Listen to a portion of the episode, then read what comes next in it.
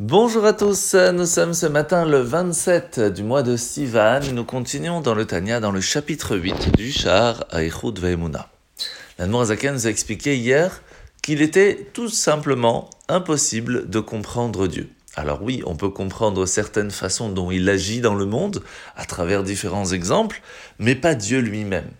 Tout simplement parce que dans notre façon d'agir et dans tous les exemples que nous avons ramenés, qui nous ressemblent un petit peu, il y a certaines étapes. Par exemple, il y a la connaissance de vouloir être heureux, donc je vais faire travailler mon cœur à savoir qu'est-ce qui va me faire plaisir, puis je vais réfléchir comment l'avoir, puis je vais le demander et en fin de compte l'avoir et l'utiliser.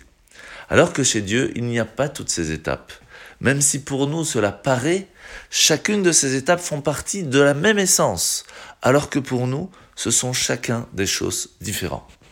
Et c'est pour cela qu'il est tout simplement impossible de comprendre Dieu, même si on arrive à comprendre certaines façons dont il agit dans le monde, Dieu lui-même, c'est impossible. Et c'est pour cela qu'il est important de travailler aussi notre émouna, notre foi, la croyance, le fait que l'on sait que Dieu se trouve bien au-delà de nous, et que cela nous va, va nous donner alors la volonté aussi de l'écouter.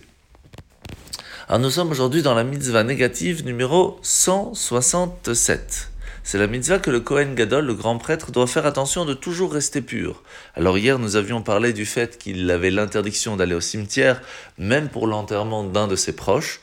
Aujourd'hui, nous allons apprendre qu'il lui est interdit de toucher un objet qui pourrait le rendre pas pur, pour toujours, toujours garder cette pureté.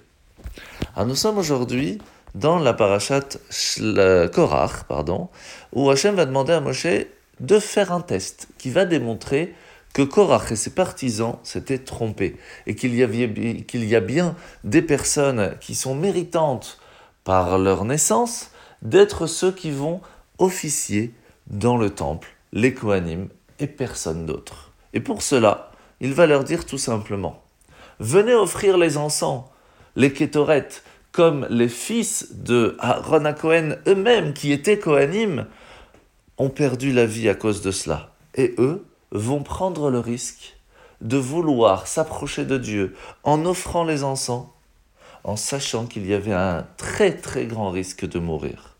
De là, nous apprenons que d'une certaine façon, vouloir s'approcher de Dieu, c'est très bien.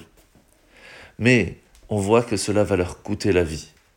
Dans cette perspective, on doit savoir que la motivation pure n'est pas suffisante. Parce que on peut apprendre de leur erreur, de ne pas aller dans l'absurdité, d'aller à l'encontre de la volonté de Dieu pour lui faire plaisir ou pour se rapprocher de lui. Et c'est pour cela qu'il est important de faire les mitzvot convenablement, mais pour le faire, il faut savoir comment. D'où l'importance d'étudier la Torah. En vous souhaitant de passer une bonne journée et à demain.